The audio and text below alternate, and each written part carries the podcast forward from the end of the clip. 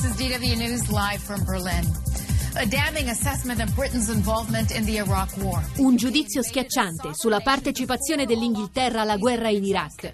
Il Regno Unito optò per l'invasione della parte sud del paese prima di aver esaurito ogni tentativo di pace. Questo è il verdetto dell'inchiesta condotta da John Chilcot, che ha dichiarato che l'azione militare non è stata l'ultima spiaggia e che l'invasione venne programmata da un'intelligence errata. Questo telegiornale tedesco è stata la notizia d'apertura. Iraq 2003, una guerra che si poteva evitare. L'attacco anglo-americano che distrusse un paese e portò all'esecuzione di Saddam Hussein si basò su informazioni sbagliate. Le armi di distruzione di massa non c'erano e per questo Tony Blair, premier inglese dell'epoca, oggi è accusato dalla commissione. Chilcot, 335-699-2949. Vogliamo sentire la vostra opinione. Mandateci un messaggio, un WhatsApp e vi richiamiamo. Saluto Armando Sanguini dell'ISPI. Ambasciatore, buonasera. Buonasera a lei. E benvenuto. Col senno di poi, ambasciatore, tutto è molto più semplice. Eppure all'epoca furono in tanti a credere che le armi di distruzione di massa fossero solo un pretesto. Beh, devo dire che tra questi tanti c'era anche il sottoscritto, che allora era in servizio attivo. Ma i dubbi su tutta questa realtà erano molto diffusi e fu solo la pervicacia di Tony Blair e del suo soprattutto e di Bush a imporre quella che fu una soluzione assolutamente disastrosa. Ma non solo, anche negli anni successivi questa accusa fu ribattuta, ribadita, e l'anno scorso alla CNN lo stesso Tony Blair chiese scusa. Mi aggiunse una cosa che da questo rapporto, dalla sua risposta al rapporto, non figura più, cioè chiese scusa anche per i seguiti che questa decisione ha determinato nella nascita e crescita soprattutto di Al-Qaeda, dalla cui costola poi è venuto fuori lo Stato Islamico. Sì. Guardi, io sono sincero, con molta onestà lo ammetto, all'epoca pensavo che se uno come Blair, ancora più che Bush, se uno come Blair che godeva di una grandissima stima, decideva in questo senso, sicuramente ci dovevano essere cose che per ragion di Stato magari ancora non si potevano dire. Ho creduto troppo e poi i fatti hanno dimostrato che non era così. Secondo lei che scenario si sarebbe potuto verificare negli anni a venire? Se le slide indoor fossero andate in un modo diverso e non ci fosse stato quell'attacco, che cosa sarebbe oggi il Medio Oriente? Che cosa saremmo noi? Beh, guardi, gli scenari di un evento che non si è verificato sono molto difficili da costruire. Quello che si può immaginare, ma poi abbiamo ripetuto l'errore in Libia, quindi è un brutto vezzo quello di intervenire da padroni in luoghi di cui non abbiamo il controllo e soprattutto la proprietà. Quello che si sarebbe dovuto verificare è un braccio di ferro di tipo politico-diplomatico con Saddam Hussein per verificare davvero se queste armi di distruzione di massa esistevano in quel momento c'era tutta la possibilità di muovere la comunità internazionale. Non solo quindi gli Stati Uniti, ma anche un'Unione Europea.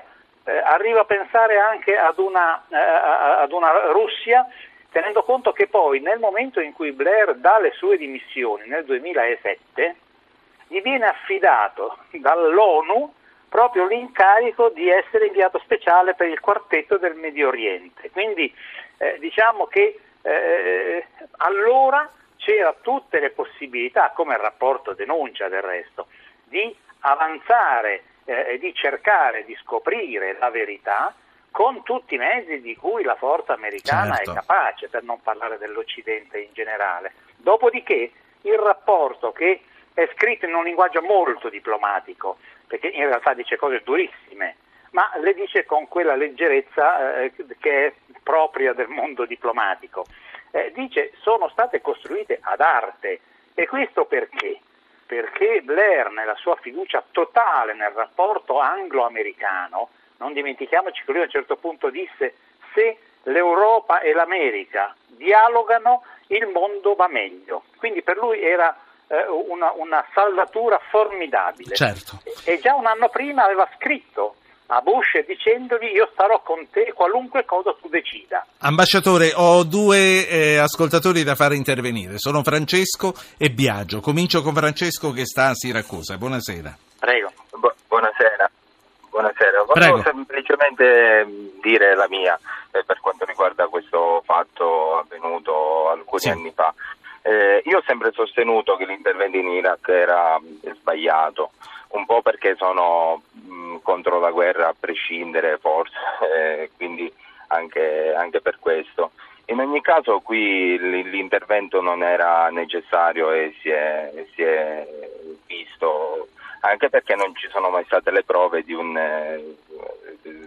queste bombe chimiche in possesso all'Iraq e quant'altro. Per quanto riguarda Tony Blair, noi abbiamo avuto anche in passato in Italia dei miti che sono stati, cioè abbiamo preso dei personaggi e li abbiamo trasformati in dei grandi personaggi, dei miti, vedi Prodi, vedi Ciampi, vedi Napolitano, eccetera, eccetera. Anche l'Inghilterra ha fatto lo stesso, ma anche gli italiani abbiamo preso Tony Blair e l'abbiamo trasformato in un mito. Ho capito, quindi qualche volta si prende una cantonata. Grazie Francesco. L'Italia ha sbagliato anche perché poi con il consenso dell'ONU si è messa pure lei. Francesco, la saluto, faccio parlare Biagio. Buonasera, grazie Francesco. Buonasera. Prego Biagio.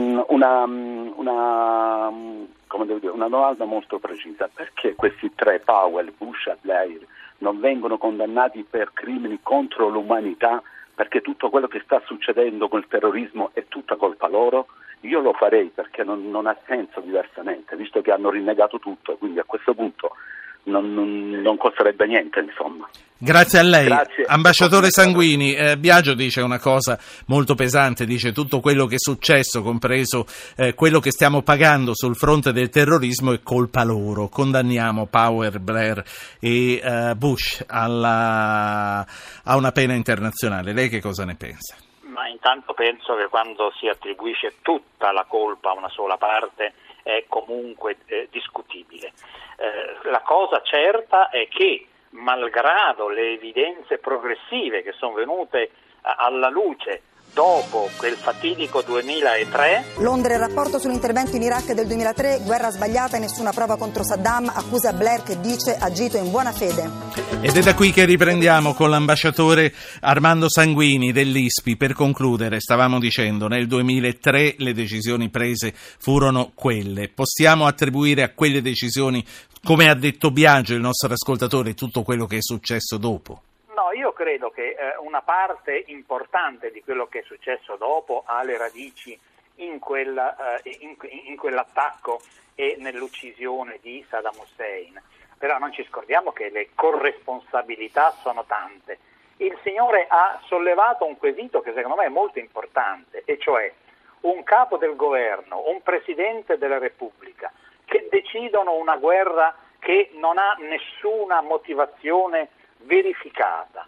Che responsabilità portano? Solo quella politica, per cui possono non essere eletti al turno successivo, o una penale, qualcos'altro? Ecco, io credo che su questo occorra riflettere. Tony Blair per anni, quando ormai era acclarato questo errore madornale, ha continuato a girare per il mondo facendosi pagare a peso d'oro le sue conferenze, ha fatto con nessun successo l'inviato speciale per la pace in Medio Oriente, come dicevo prima. Senta, e allora, proprio per concludere, ha ragione Francesco quando dice che noi siamo troppo di manica larga a mitizzare i personaggi. Forse abbiamo bisogno comunque dei miti. No, ne abbiamo bisogno, anche perché dimentichiamoci che Tony Blair è stato l'uomo della terza via del socialismo, è stato l'uomo che ha incarnato una svolta della sinistra europea, è l'uomo che ha fatto tante cose importanti. In questo frangente ha portato il suo paese assieme agli Stati Uniti in una operazione catastrofica. La gestione fatta dopo è stata forse peggio, perché è da lì in realtà che sono venuti fuori i germi di quello che diventerà poi Al-Qaeda e lo Stato Islamico, con la connivenza anche di una certa dirigenza irachena. Quindi il discorso è molto più complesso, però il quesito ha un suo fondamento. Io con questo la saluto, ambasciatore.